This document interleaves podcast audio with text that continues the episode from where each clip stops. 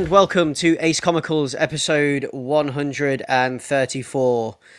Um, coming to you pre recorded from inside a volcano. Yeah, pre-recorded from the sweatbox. We are in the middle of a brutal heat wave. If you're listening from the UK, you know exactly what we're talking about. If you're not listening from the UK, don't tell me how to deal with it, please. Just... yeah, go read all the tweets about how our infrastructure is different and blah blah blah blah blah. please. Just let me die. no, Yeah. um yeah, and uh, the reason we're like this is because we've had years and years and years and years of people sweeping the fact that the climate is dying under a rug and lo and behold it's dying. And that's why the giant sky laser is now burning a hole in the UK. Yeah, we definitely angered a god somewhere. Yeah. So uh, yeah, go figure. It's like everyone's like, "Oh, where's this come from?" Blah, blah, blah. Like people behaving like they don't know what it is. It's climate change. This is what climate change does. When you are suffering in hot weather that your country is not built for or used to or has the infrastructure for, when trains are cancelled because they can't go fast enough on the lines because the lines are going to bend and buckle under the heat, when the roads are melting, when people are suffering with heat stroke and uh, heat exhaustion, when um, there's fires and, and forest fires and things like that, that's global warming. That is the evidence of global warming. Like, how can people still say that it's not happening? I mean, I mean, they must be getting like, oh, I just, I just don't understand. I really don't. I feel like Um, I need to reach out to one of my MPs and say, "Look, you got Greg started." I'm, I'm there with you, buddy. Like I get it. Like Yeah. I'm right there. Yeah, it's frustrating and it, difficult. it, it's and- it's ridiculously frustrating because it's like oh um it's so the way people talk about it and think about it as well and, and the way people want to address like no one wants to address it everyone wants to address it like you know um i haven't got the word for it because i'm too fucking warm but like uh what do you what do you call it when it's like on the surface the skin oh um everyone wants to address it how how would you use what word is that what word am i fucking looking for man I'm not sure. Like my brain is as scrambled as yours, dude. yeah like uh, don't Yeah. don't ask don't ask me to talk about. well like, everyone wants to address it on a surface level because it makes them look good Right. you know in the eyes of but then no one actually wants to address it properly and it's just so myopic and just fucking like oh Yeah, it's always a facile argument to yes to push yes, their own agenda or whatever, but they never actually go th- yes yes through down deeper into like actual problem solving. and- yes yeah Yeah. And do, do you know what we need to do about? You know, the, we've got the technology and the fucking like wherewithal to actually do something about it, but uh, God forbid should we give up on fucking fossil fuels. Anyway, that's enough about my uh, opinions on the current state of planet Earth. We're here to talk about comics. So, um, yeah, um, just a, a side note, by the way, uh, just me and Rahul right now. Leon is going to be joining us, but he's having technical issues, so Well, he's sort of like silently hovering. Let's not drop him in it. If it doesn't work, he he won't be here. Let's not say Yeah, he will be, yeah. but there's Yeah. a chance that he might pop in halfway, and we'll we'll catch him up on what we've been talking about, and uh, hopefully he'll be able to just jump in halfway through our conversation. If- Exactly. if, it happens. yes. Yeah. So, um, Ray. Stranger Things, season Stranger Things Volume Two, Season Four, Volume Two. Um, I trust that you've watched it all the same as I have. I only have one comment about it. I don't know about you. Is it going to be about Eddie? Well, the only Like, thing I'm gonna the only thing I'm gonna say is my thoughts encapsulated and distilled on Stranger Things season four in general, and it's also a Metallica pun, and it's uh, Master of Puppets, more like disposable heroes. I like, knew you'd that- feel that way. That's all I've got to say. I mean, And if you like, if you don't get if you don't understand the joke I've just clumsy the, the, the awful ass joke that I've just made, check out the track listing for Master of Puppets at the album. but yeah. Um Ray, what about you?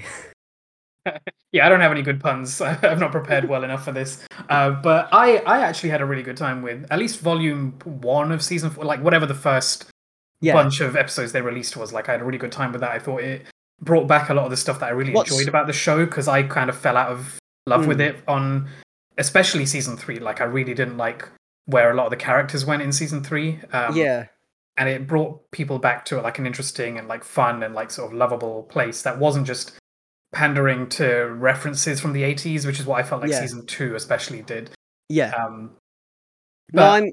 no, go ahead. yeah, I, I, I've been enjoying all of it, and like as as much as I sound down on season four, I have enjoyed season four. I've enjoyed the first half of season, but I just don't like some of the decisions that they made. I don't like the way season four ended, um, and I don't like the fact that they released like six episodes and made us wait for another two episodes. If you're going to do a volume one and a volume two, why not split it up equally? Because it just messes with my Yeah. mind. yeah I, I mean I, I have some thoughts on like the structure of that stuff but i'm trying not to let that like cloud like i get a bit Yeah. tired of those conversations at some point of like Yeah. the the eh, you know background quote unquote politics of like how media gets constructed and delivered to us and whatever like all the running theories about how maybe they part of it was monetary part of it was like um uh to try and keep the zeitgeist like conversation going for longer like the water cooler conversation happening for all these different things. I also heard that maybe they'd uh, prepared uh, uh, you know a slate of different endings and depending on how people reacted to volume one they changed what happened in volume two. I don't i don't know.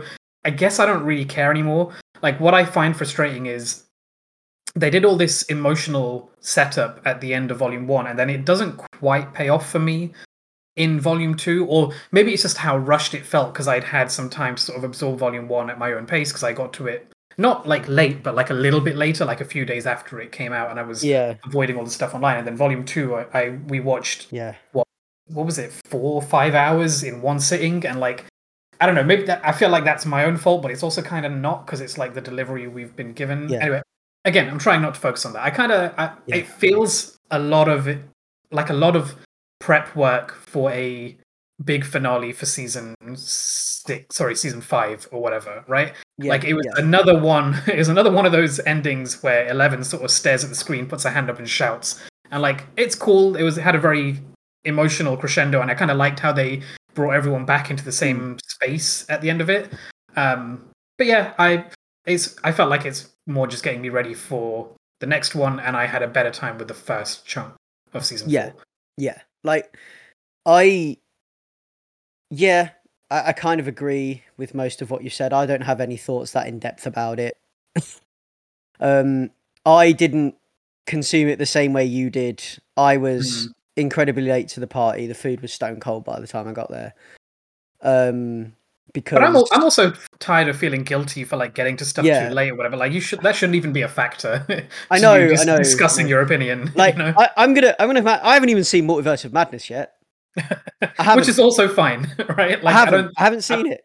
I don't think you're missing out on much to be honest um like it's available on disney plus now i think uh, I know it is.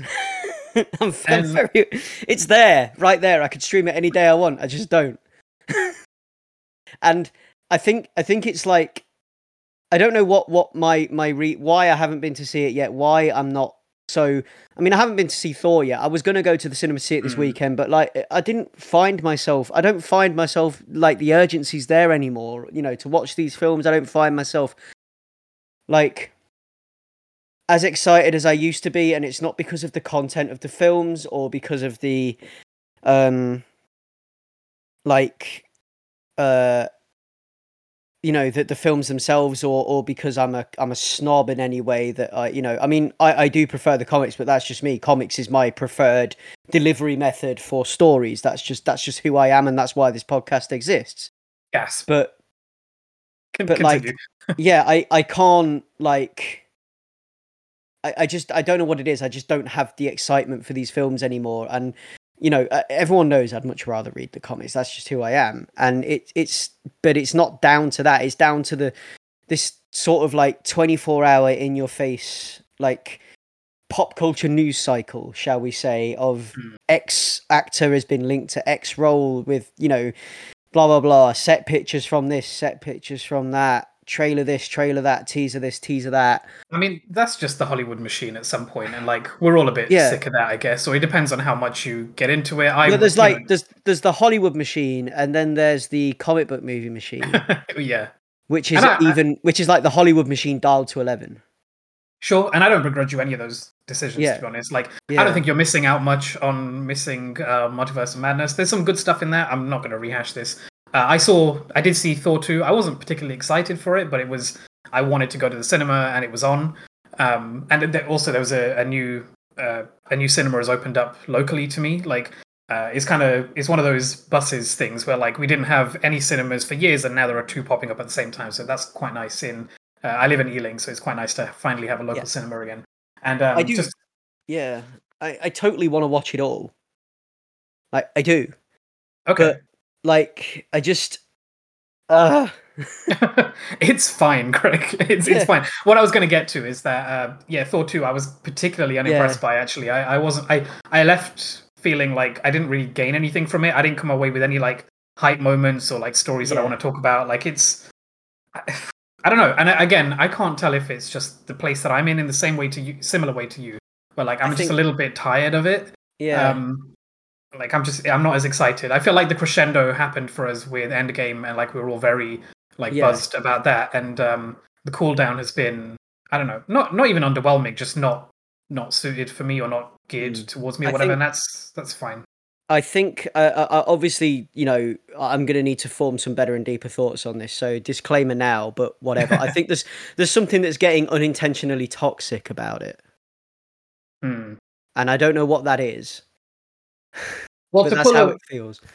Yeah, okay, fair enough. Um, but to pull away from like that conversation a little, like I did Yeah. watch all of Ms. Marvel. I was watching that week by week, and like I, you know, I'm a big Ms. Marvel fan, and I was very excited, well, quite excited for it. I was cautiously excited for Ms. Marvel because like I knew that it was going to be um, a, a big handful of the kind of thing that I did want, and I wanted to. I was being cautious around uh, like how it would uh, be received. Like there's lots of claims around pandering and blah blah blah, whatever. All of this stuff that doesn't really concern me. Like I just I was there to see a character that I love and you know um, a people's represented that uh, I'm cl- you know I have a connection to.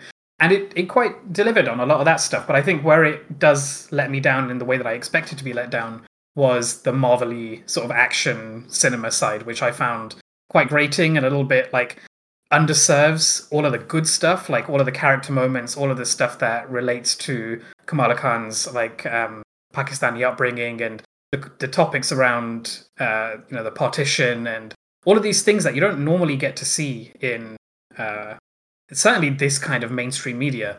Yeah, And yeah, I feel like uh, there's a lot to love and a lot to dislike, and that's sort of Marvel in a nutshell for me right now. And like, I'm looking forward to whatever they do next with Ms. Marvel. I gather, I gather Kamala Khan's going to be a character in the next um, Captain Marvel film, um, and I think those are the things that I'm going to go out of my way to watch Marvel films Yeah. for now. Is like Yeah.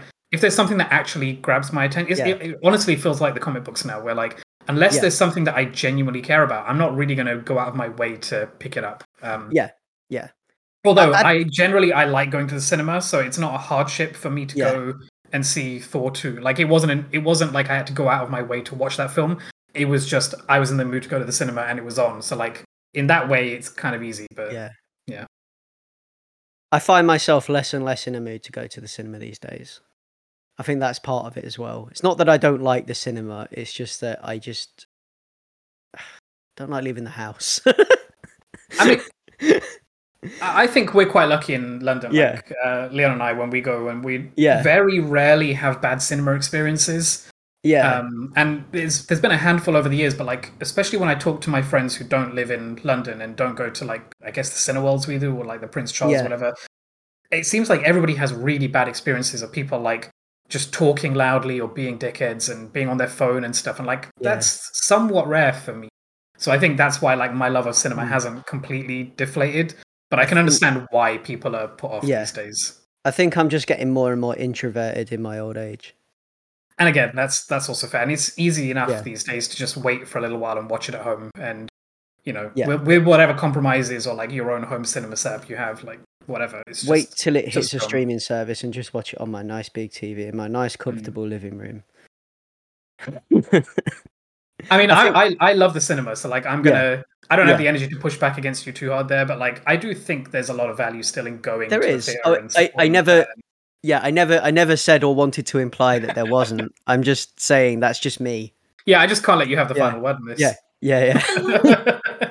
um but yeah, um what else is yeah, I'm actually enjoying Kamala Khan com- adversely or conversely to everything that I've said previously in this conversation uh, about my growing sort of like apathy towards the Marvel Cinematic Universe.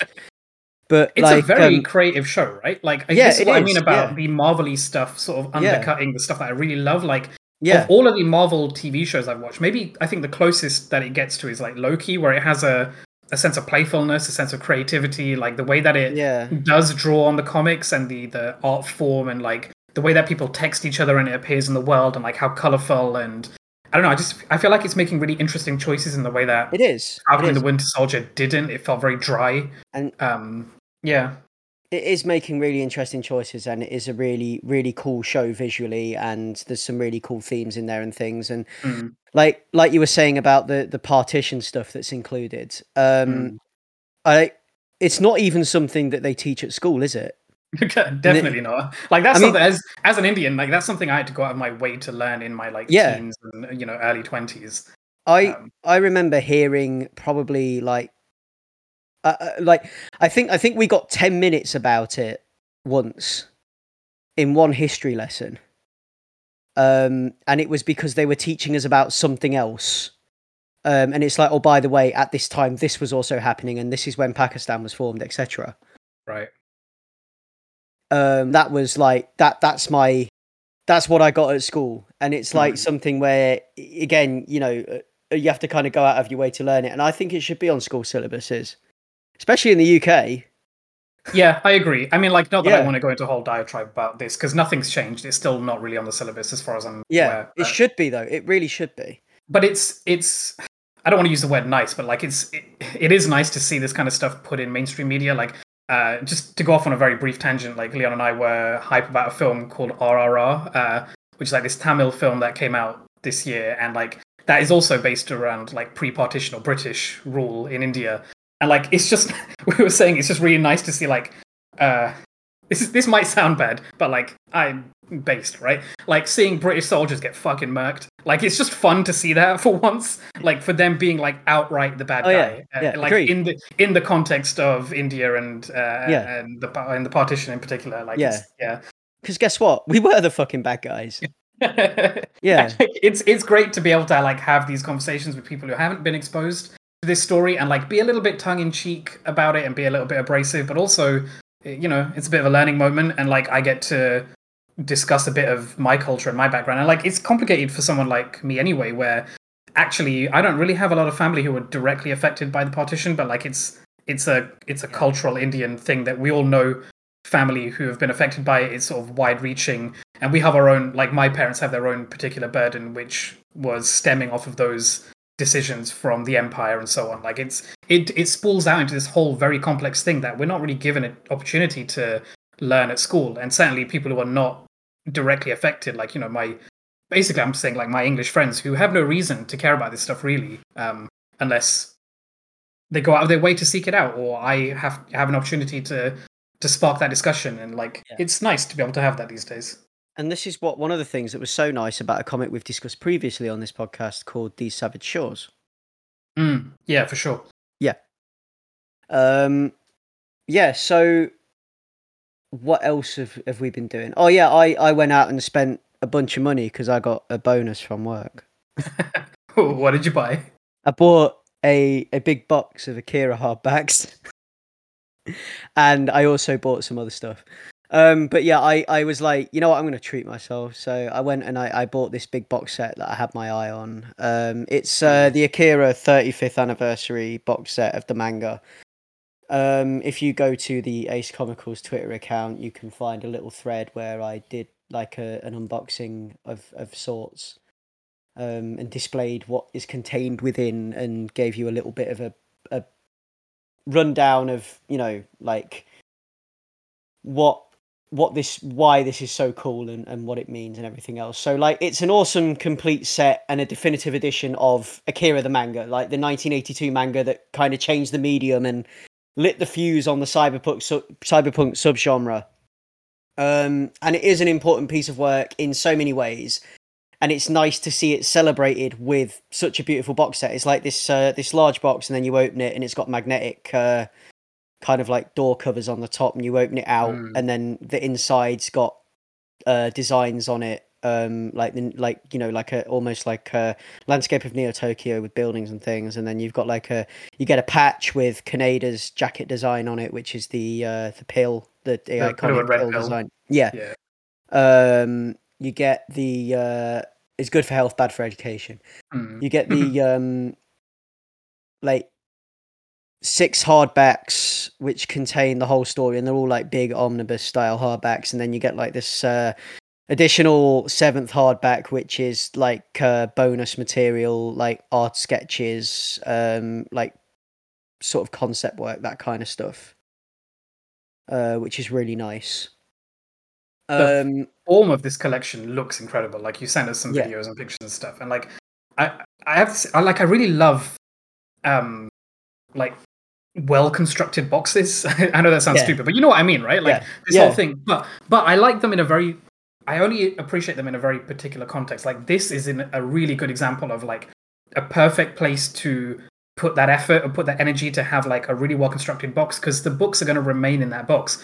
I really don't like it when you you know like when when the old iPods came out and like there's this Yeah. massive box that sort of unfurled in a concertina fashion and like displayed all these really nice little tabs and stuff. But like ultimately you take out the iPod and then you chuck the box away and like I find that really frustrating. Like I don't Yeah. want the box to like then it's just a piece of performance art for when you buy a cool looking thing. and exactly then, yeah This this is exactly what I love. I like I like exactly I didn't know that it had the magnets and stuff in it. That's that's the box nice the box is part of the coolness of it Mm. and and there's also like um you, you mentioning like like you know you, you, you- when you bought a Nintendo Wii Mm. it had like little drawers inside the box and stuff yeah. and it's just like well that's kind of annoying It- but in that case, like it felt Yeah. disposable. It didn't feel like it was going out of its. It's not like they spent too much money on the box that you were never going to keep again. Like this I here the box uh, the box is part of the set it's like buying a DVD box set you know like where the box is part of the mm. charm Well, because yeah. things these days, like you buy some tech and it's designed to be yeah sort of shown off on an unboxing video. So like the box itself also has to have some appeal that a streamer can get clicks off of, you know. yeah, And yeah. like I find that a bit. Uh, I just find that a bit wanky. I don't know. I don't really Must- have deep thoughts on this. but- must destroy capitalism Mm, yeah, well, yeah, it all boils down to that, right? yeah but like this is art so it, it's it's a really really artful Well, yeah, this this has function as well. like, yeah, I, I appreciate this. yeah i mean it's um it's a beautiful box set. It's one of the first manga works to be translated entirely into english which is why it's also pretty cool to have. Mm, it did get published by marvel under marvel's epic imprint um and that ran from 88 to 96 i think.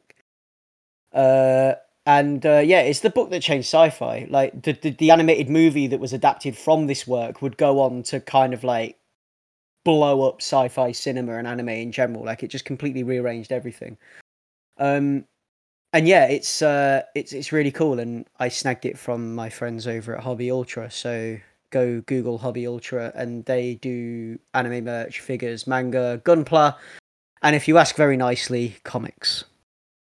So yeah go and check them out. Um yeah so that's that. If you want to see the unboxing stuff check out the ace comicals twitter. It's all on there. Um and uh yeah so the other things i picked up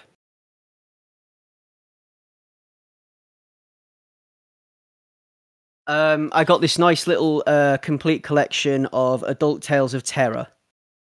Horror and suspense illustrated which is uh, an ec uh collection ec comics. So you already know where this is going.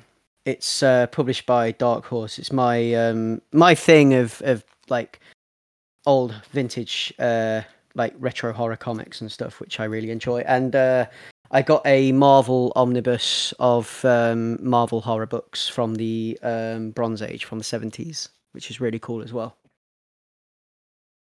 So yeah, I had a pretty good day. um, and uh, yeah, I mean, what did we do? Oh yeah, we played Shredder's Revenge, didn't we? That was a blast. Like it's been a while since we've played stuff together as a Yeah. group.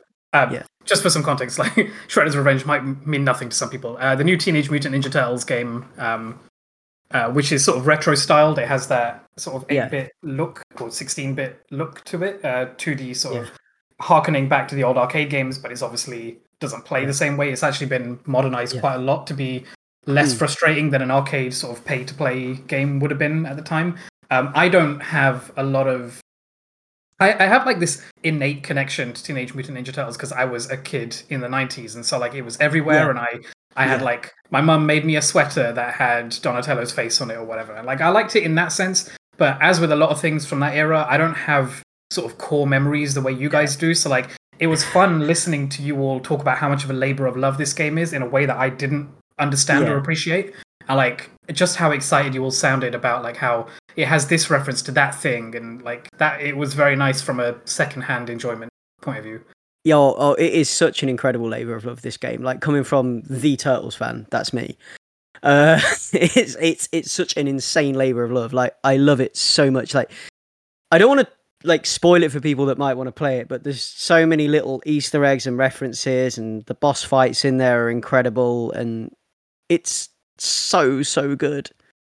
And like I just, uh, I And again, get over how from- great it is.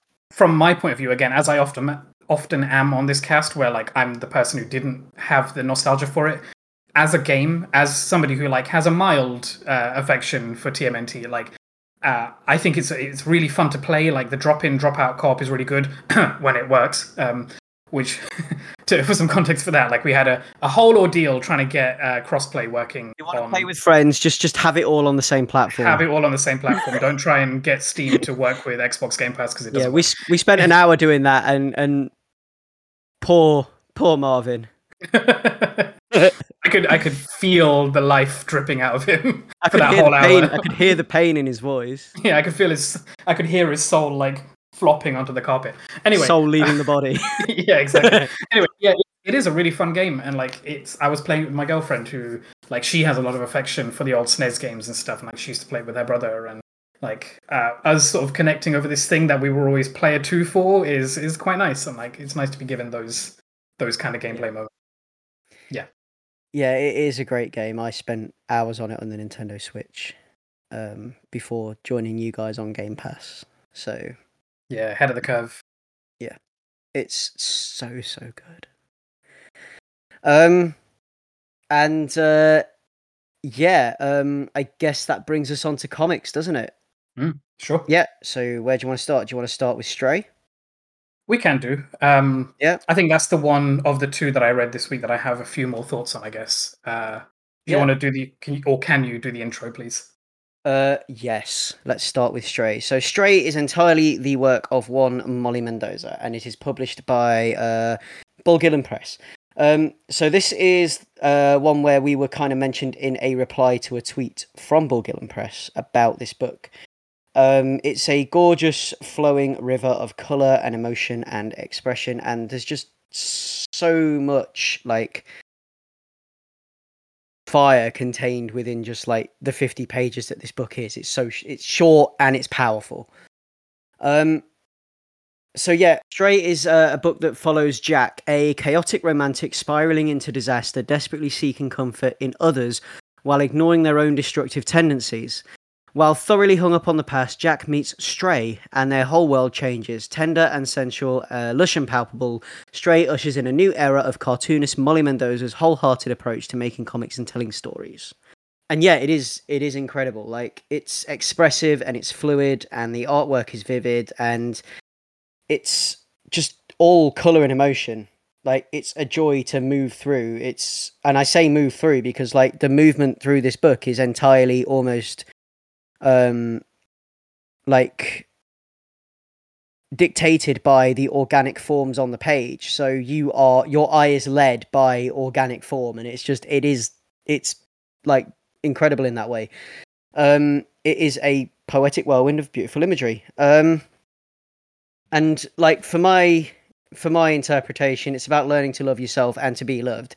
It's about self acceptance and not trying to be anything but true to yourself, and and being kind to yourself as well. And, and like how, um, you know, realizing what needs to change and what you need from others in order to do that, and realizing how you need to to be, uh, how how you need to learn to love yourself before others can love you um, and uh, like you are like like the the idea behind it is that um, we perceive our main character Jack as a stray cat in, in, in need of love and affection. And there's there's various points in the comic where they use the stray cat metaphor. Um and in the end well no we we perceive uh yeah, we perceive Jack as a stray, and in the end, Jack meets another. Well, towards the towards the middle of the book, Jack meets a stray, um, and by the end, it, by the end of the book, Jack is is actually the one that needed help, not the stray that Jack took in. If you understand what I'm saying, mm. or what I'm getting at, does that make sense to you, Ray? Kind of like I, th- I don't think it's quite as cut and dry as that. I think the the connections are a little bit more holistic. But yeah, uh, like in essence, what you said is is what's yeah. happening. I think. Yeah, I mean, I'm I'm notoriously bad at reading, like uh, more uh, human feelingy stuff. Like I'm notoriously bad at, at reading into that. Um, you you seem to be better at interpreting this stuff than I am. No, no, I, I think you're on the money. I, I just I think it's it's yeah uh, allowing itself to be a little bit looser and a little bit more, as you said earlier, like poetic. Uh, yeah. Than that, I wasn't I wasn't drawing quite as many straight lines, but yeah, I think I think you're right there. Yeah, um, I like straight lines. Uh, your eyes dance across the page, following like the uh, the direction of shapes and figures, and it's not fixed. It's it's like it, it, nothing is fixed. Everything is fluid. Everything flows, and um, it is almost like swimming through like sort of swimming through a, a conversation or dreamlike um moments just ebbing and flowing, if you understand what I'm trying to say. Um, and yeah, it's it's as abstract as it is natural and organic. Um, and organic form dominates the narrative and dictates the book's pace, uh, guides the eye from page to page. Um, I mean, Ray, have you got any further thoughts on this at all? A few. Um, I'm just in awe at how well you express that, like organic forms and swimming through this story. Like that was that's all right on the money. Um, well, that's like I, that's what that's what Molly's work looks like to me. That's what it looks like that that, that they've achieved. Um, with with like some of the um, even even the like inanimate objects and things, they have like a a, a like a, a flow to them. Mm. Even things that are supposed to be a little a little more like inorganic, like buildings, even that type of stuff. Um, and there's a page that I particularly enjoy um, I think it's page twelve. Um, with the uh, the where they they they first meet the cat walking home, or they meet mm. a cat walking home. I like that page. Yeah, that's a, yeah. like that page in particular. Like, I really like the perspective changes there. It's almost like yeah. you see them holding out their hand to yeah. to uh to call out to the cat, but the cat's looking at us through the page, like looking at like us, the reader but at the same time we're seeing a top down perspective of the street that they're on. Like it's a really interesting mix of that and that like, could easily be our like our hand the reader's hand as well. Mm. like and and you know what? I like this because it reminds me of me and my partner because like occasionally me and sophie will go out walking um like at night um like just just to go for a walk and like we will meet cats and we behave exactly like this. Hmm. it's nice. Yeah, and I also really like how it's uh, very perspective driven. Like it's you can tell a lot of it is from uh, Jack's perspective or whoever's talking at this, that time because I feel like the, the the speaker shifts quite a lot, and that's really nicely represented by like the color palette and like the use of color for uh, the uh, can't even think of the word the lettering and the yeah. speech bubbles that go with it, and like there's some really creative choices there. But um, yeah, I really like how, especially with Jack, like there's a lot of uh, viewing from their like seeing from their point of view and how um, how much like resplendency they place on the people they love and like how that's expressed in the artwork because they see they see their partner or they see their their lover or the object of their affection as like perfect as perfect figure in a in a portrait but the way that they uh, sort of express themselves is without the same level of love. And like you said earlier like it's it is a book about self-acceptance and self-love and like not being so hard on yourself and like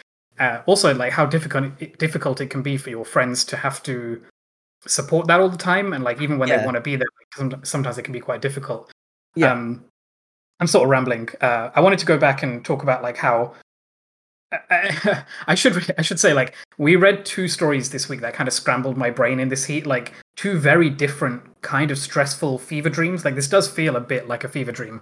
And uh, what it made me think of right off the bat was you know when you watch like an old film um, at the cinema and it has like a like a classical piece that accompanies it. Like I think 2001 had this when I saw it at the at, the cinema, where they, there's like a mood piece that brings you into the into the story before the film actually starts. And like Yeah. the opening few pages to this, where there's like this uh, these intro pages of tumbling yellow ephemera. Maybe I was just in a very sensitive mood, but like I feel like that really got me in the right headspace for this story. Like there's something about just the way that sort of in, is incidentally there between the the credits and the intro page and then going directly into the story. I thought that was a really nice touch. Um, and yeah, I think like it's a it's a book all about sort of intimate moments between people, and I really like how it's particularly sort of like uh, the very intimate moments where people are um, are embracing each other, like the shapes and their bodies lose form, or like the panels close in into a small embrace, and uh, it- like it really plays with lots of different page layouts for this. So like seeing two people close to each other in a party and like they're framed by the blurring shapes of a thousand faces in the crowd. Like there's some really uh, impactful choices there. And like I have to say, I don't fully comprehend where it goes, but I'm kind of absorbing it in the way I'd absorb, I don't know, um, a, a moody theater piece or like an art film. Like I, I might chew on it further, but I might not. You know, and I just maybe just return to it at some point. Like, and I think really the place that I left it in sort of my uh, sweat drenched uh, couch reading of this book of of like 50 pages that felt like 200 because I was so absorbed into like Yeah. the minute details of each page. I think I just hit that point in my life where I really like seeing media where people hold hands. Like that's like that's that's why I love the Matrix Resurrections and like I think that's why I love this book as well. Yeah, yeah. Um. So yeah, I mean, I've got nothing further to say about that. I just think it's incredible. Um. So that is Stray uh, by Molly Mendoza. That is available now. Um. And that is available on uh the uh Bulgilhan Press website, uh, bulgilhanpress.com. Um. And uh, yeah, you can grab that. Um. Full color. Fifty-two pages. Totally worth your time go check Hmm. it out. Um, moving on from there, we are going to talk about a book called Adamantine. Now, like, I think this is the heat scrambling my brain, uh, but I keep wanting to say adamantine, but it's actually adamantine. Yeah, I, I can see why. yeah. Um, now, this one is a. It is claustrophobic creeping darkness. Uh, it is entirely the work of Hannah Berry, and it is from 2012. So it's an old one.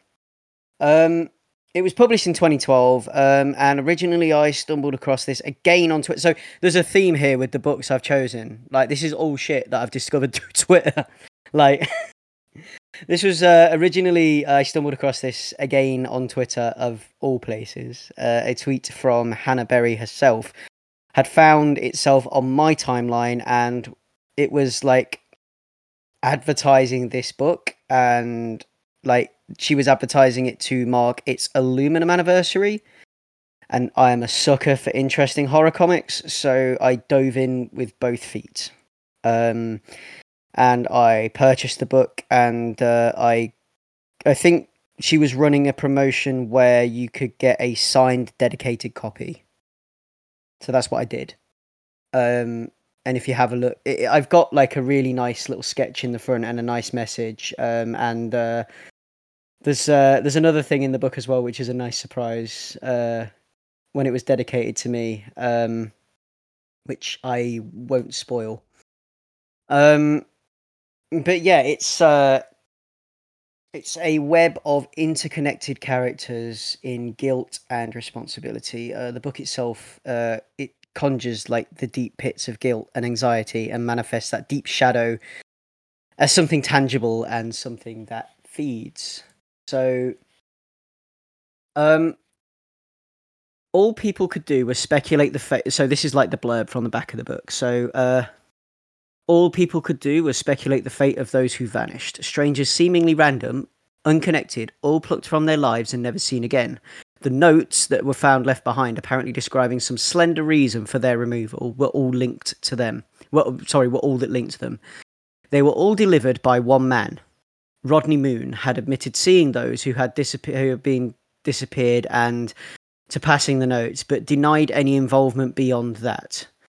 Uh, who wrote the letters then? Moon shrugged during the trial. It has no name, he said. It's a boogeyman, a monster. Uh, he was not mourned when the vengeful bereft finally found him. Uh, some years later, four strangers, seemingly random, unconnected, all take the last train home. But something each of them has forgotten, or is trying to forget, is catching up with them with a terrible, inexorable purpose. The devil is in the detail, as they say. And with this book, it really is. Um, so, yeah, it's um, it's an incredibly well crafted, stunning work. Um, and uh, I'm not surprised because Hannah Berry was actually UK Comics Laureate between 2019 and 2021. So go figure. Um, it's uh, it's like really like well crafted with facial expressions and like the, the sort of like uh, the contrast between uh, the black borders and the black gutters in the uh, comic for the present and the white for flashbacks along with like other visual cues as well. Like there's some really nice immersive visual tricks here, playing with the the gutters themselves as well. Um, like between the panels and like the void spaces on the page. Uh, I say void with air quotes. Um, it gives like an immersive feeling. You are like surrounded by the darkness and this this entity in the book that, that swallows people that takes people. You are encased in that. The page is encased in that. And what you are seeing is windows through that. It's it's quite clever actually how that works. Um and like this this this whole manifest crushing guilt that these people feel um it's like there is a there is a really cool connection and i can't really elaborate on the connection between the people and what's going on in the story without spoiling the story so i won't because i want you all to read it um it's like um, an examination of mob mentality in a way. Um, it's like down to um, a national response to what people perceive as a, a, a, miscarriage of justice, something that's led by the media. Like when the papers are baying for blood, um, they kind of whip the people into that sort of frenzy, that kind of thing. Um, and like the idea of you know, like the idea of the legal, the justice system, and and how how people behave in situations like this. As in, you know, you know, like when. Uh, you know when uh, it's not so much a thing anymore, but you used to see these like hate mobs on Facebook, okay. like groups like calling for someone to be hung or something.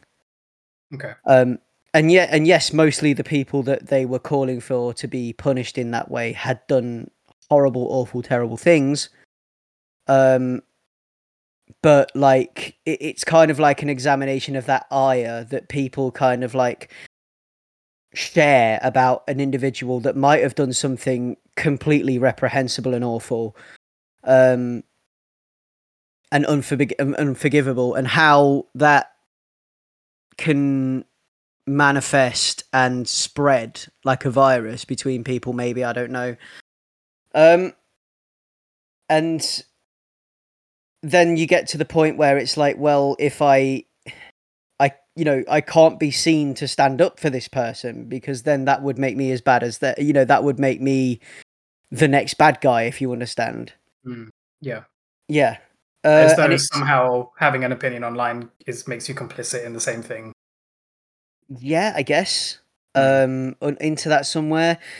Uh, panels like there's panels in the book as well that fade borderless into the darkness like and it's it's possibly very ahead of its time actually because i'm thinking about current trends in using liminality to build horror and in how liminal spaces are used more more more and more in horror stories these days and how this book 10 years ago was already doing that because i think a train carriage is a very liminal space. Um not just a train carriage a section of track like that is in the middle of nowhere kind of thing you know? It's the most liminal. Yeah. And and it does use liminal spaces to incredible effect. Um I, I do feel that it's very ahead of its time in that way. Um and there's the existential element to it the guilt that eats you alive. Um and like this whole idea of eye for an eye are we better than the perpetrator? Or it, it, i guess it, like you could most most people would say most rational people would say that to to do something like that would make you as bad as the other person. But you know there's there's like there's there's gray areas within that and it's it's one of those things like and your you know your transgressions and your crimes will catch up with you like karma always catches up with you in that way um, and it's just it's just a very interesting book and a very interesting thing to think about, which I've been thinking about an awful lot, as you can probably hear from what I've been saying. Like it's it's just one of those things, and uh, I I really recommend you all do check it out. Uh, that is available from hannahberry.co.uk, um, and you can buy it direct from the website, uh, and you can opt to buy a signed copy as well. So I recommend picking that up because it's very very good. Did that you is available now. Did you find out if there was a digital copy available anywhere? Um, I- think there might be a Kindle version, but I would recommend against it and say just buy the physical. Yeah, I'm. I, I think I will go ahead and buy the physical. I didn't have time Yeah. to get it in time for recording, which is why I don't have Yeah. thoughts thoughts on if it. you've got, Um, yeah, always buy direct from artist. Well, the thing if is, you I have the option. I looked at her website, and I don't think there was a digital version available on there. Um, and I'd rather, as you said, I'd rather not buy on via Comixology or Kindle. Yeah. Um, but yeah, I'll probably pick this up physical based on Yeah. based on your recommendation. Yeah, precisely. Buy the physical version. Support the artist. Mhm. Forget Bezos. yeah, so uh, that is Adamantine, and uh, yeah, I was very excited about that book, as you can probably tell, uh, and it is incredible. So you should check that out. It's a really great piece of work. And uh, I- I'm ten years late to the party, but hey ho. um, next one on the list, Ray, the Passageway.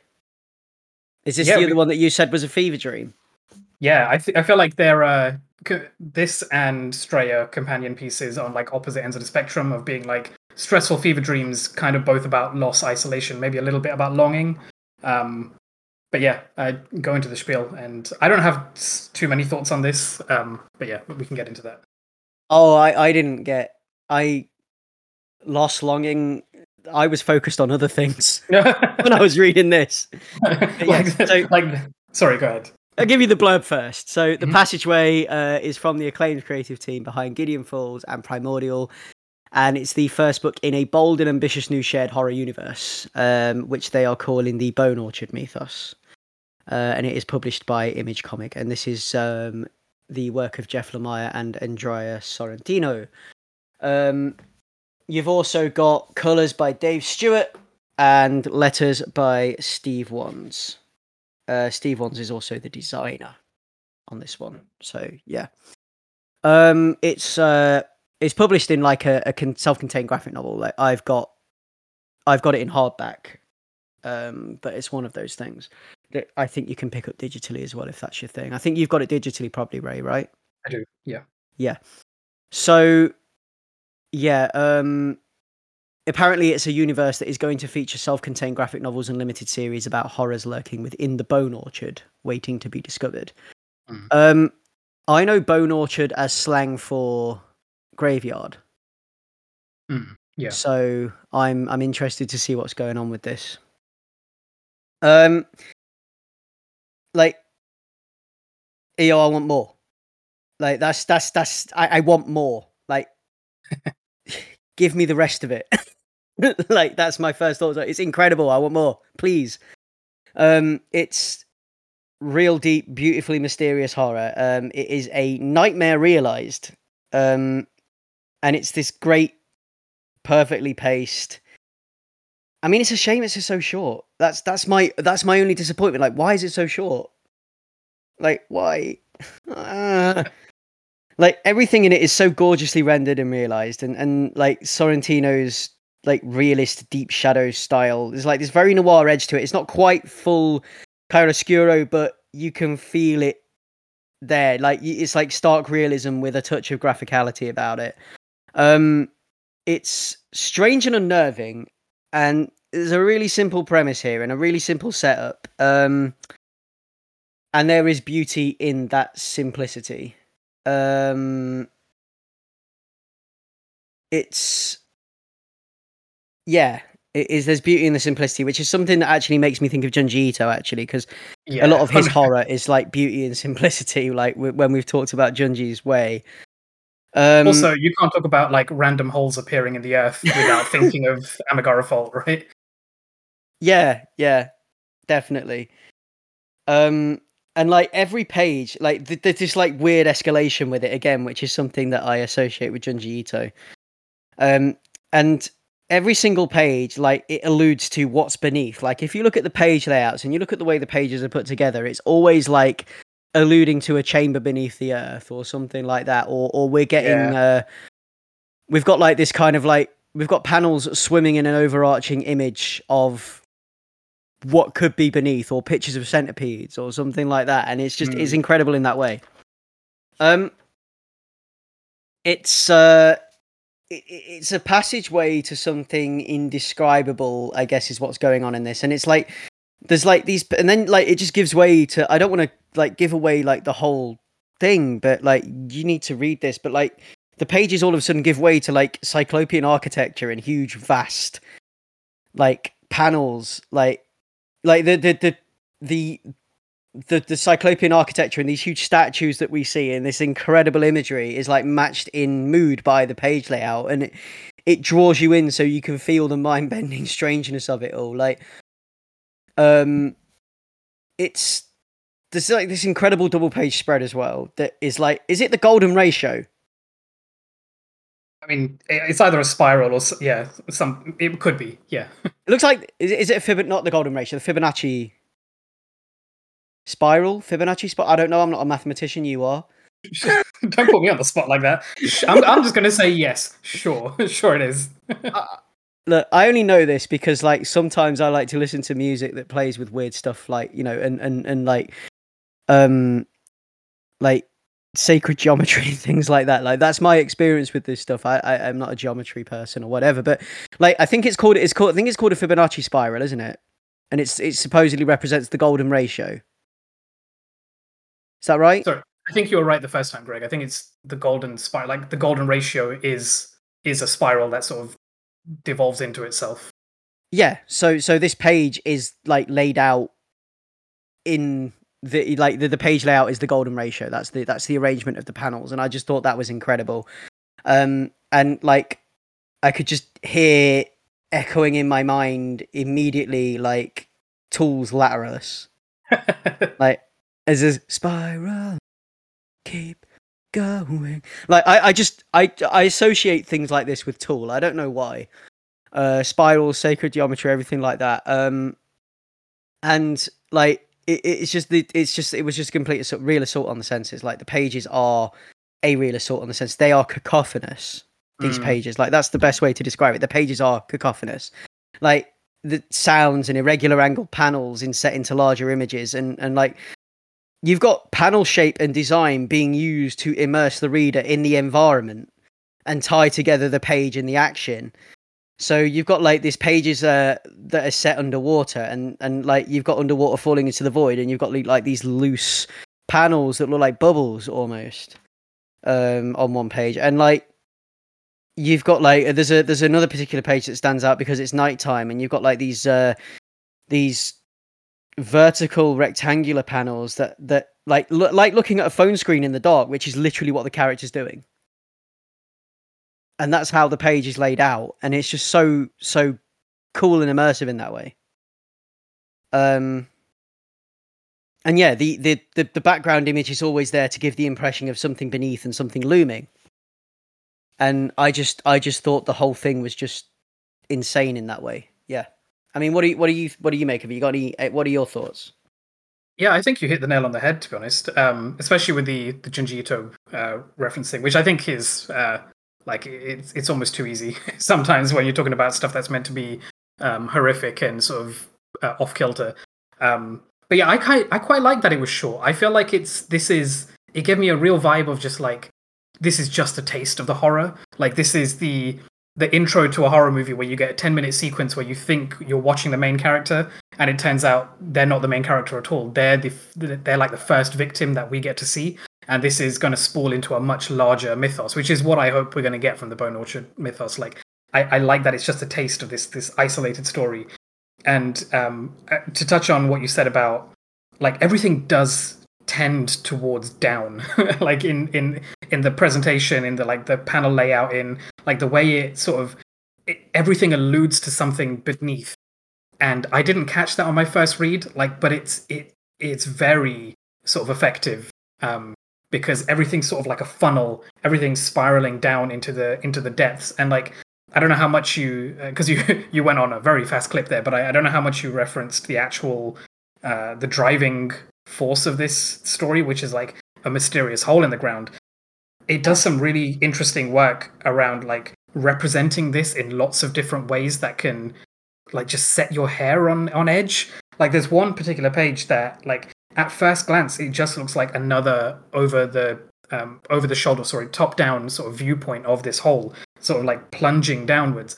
But if you look a bit closer it turns out like it's it's got concentric circles coming out from the hole where every new thin layer of the concentric circle is sort of offset a little bit so there's like this implied spiral but Yeah. really it's sort of like it's almost as if there was a misprint i mean it's Yeah. it's not but like it's it, it gives that effect if you actually inspect it a bit closer and it's like you're being funneled down without really being funneled down and Yeah. um god yeah really what you said about uh, this this lurking horror underneath the surface or like not even underneath the surface like down in the depths um and it just expresses that really well i, I also really like how a lot of it is it has a very stamp like form it's like uh, there's occasional pages where there's silhouettes or blocky pictures or like a- as though uh, what's like been like print- paint like paint block stamp type thing. yeah, paint block Yeah. stamp or like t-shirt printing, like that that sort of technique, and like especially Yeah. with the way that um that text is sort of overlaid and intersects with it, where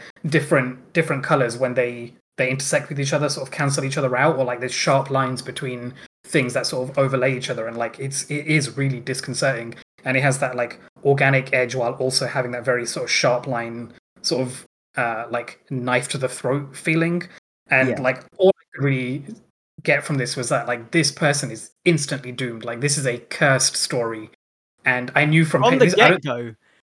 From the get go.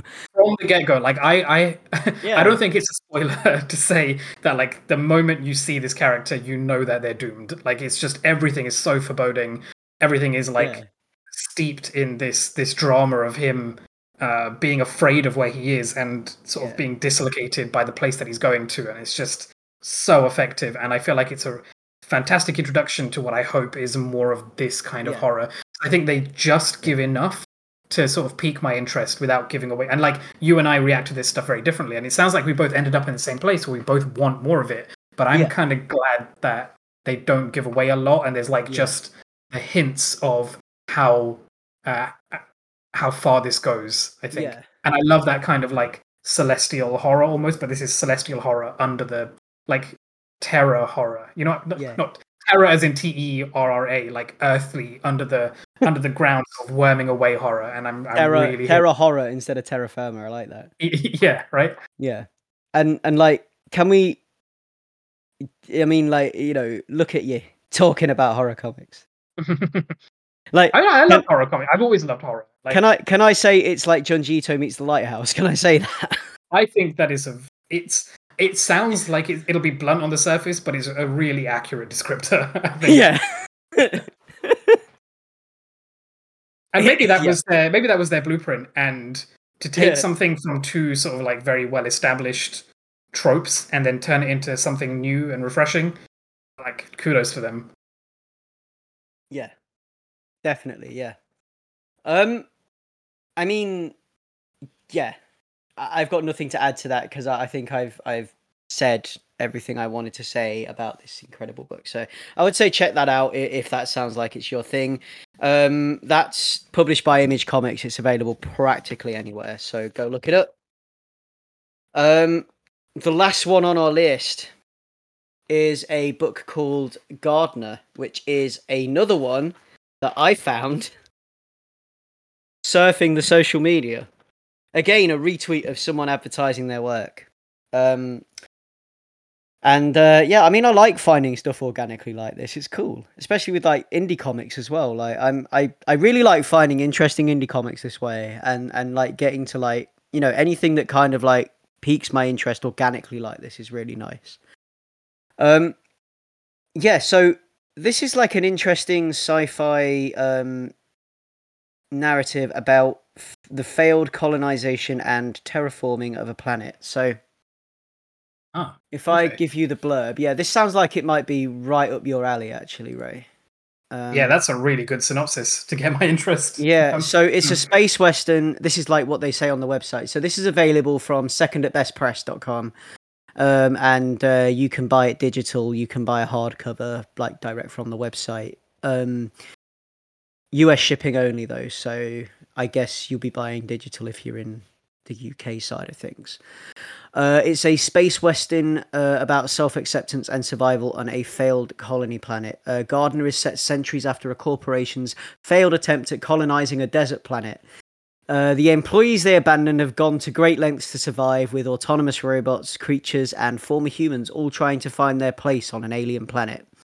Um, the limited edition deluxe hardcover, uh, yeah, features a cloth spine and ribbon, embossed cover, and coloured page edges, as well as 20 plus pages of bonus concept work from the world of Gardner. Also, it includes a short story called Preserves.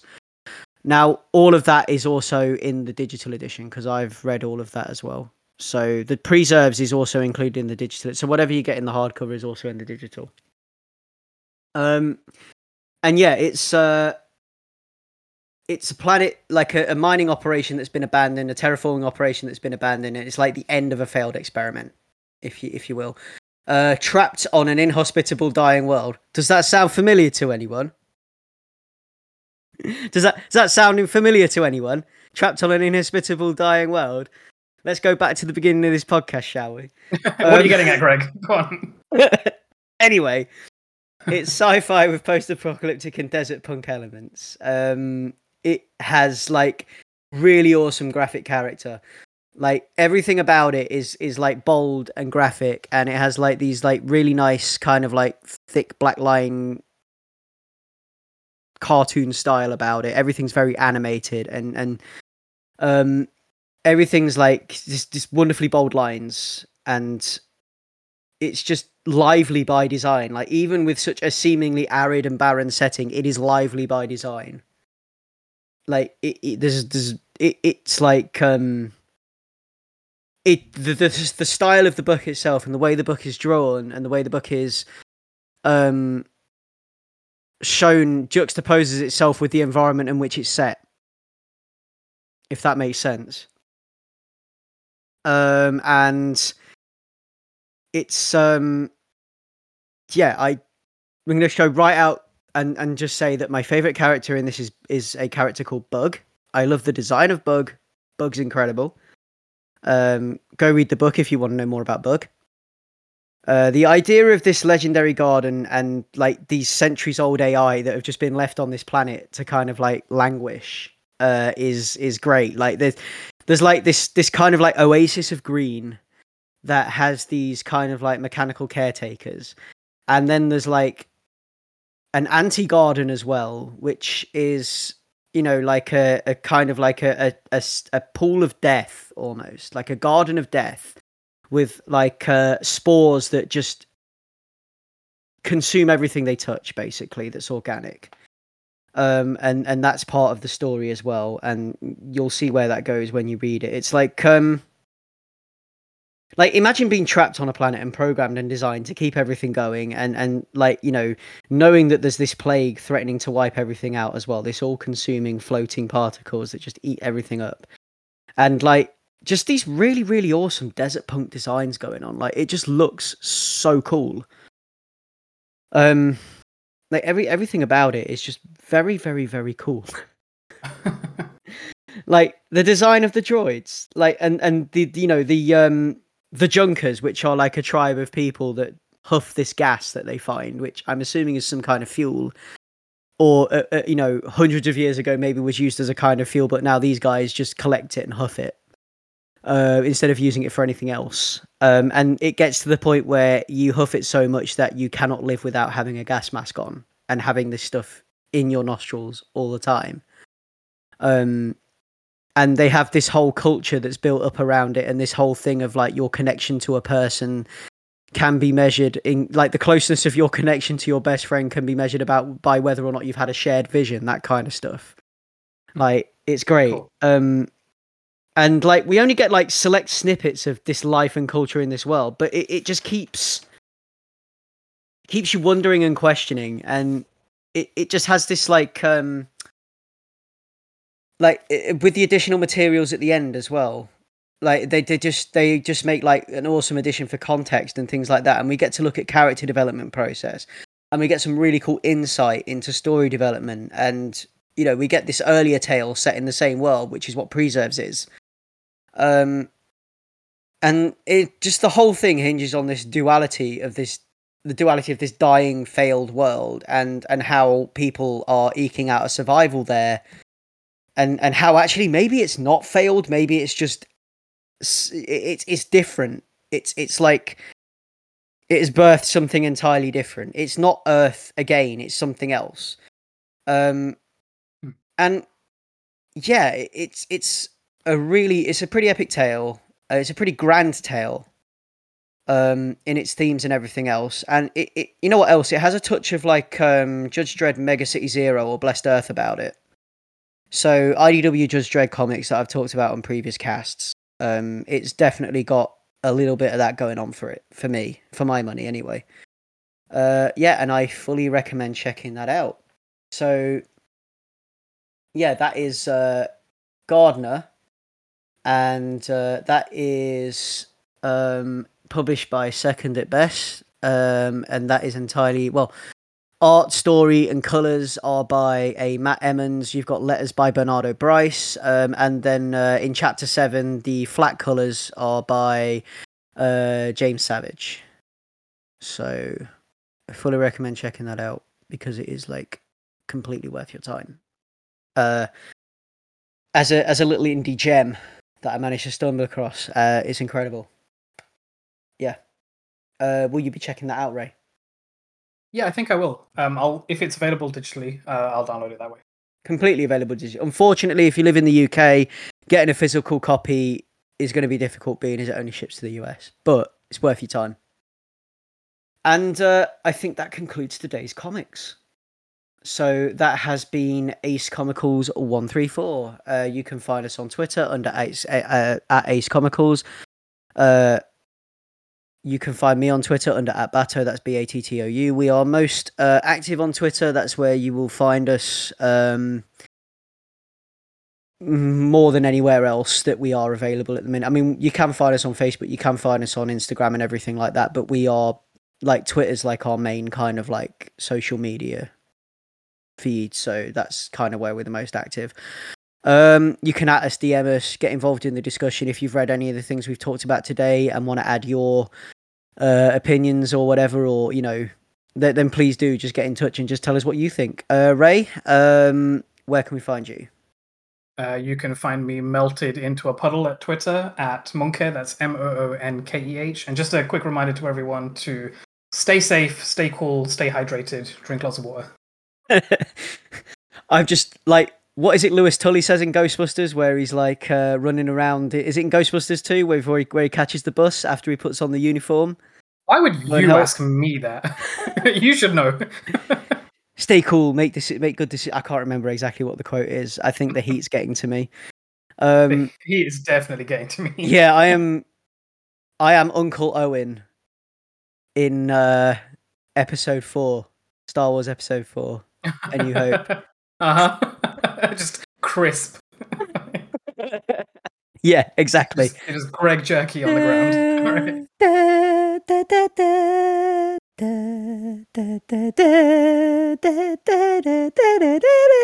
Greg, the longer you sing, the longer I have to stay in this boiling hot room. Earth will be Tatooine if we don't do something about it. Anyway, thanks for joining us. Uh, that is Ace Comicals over and out.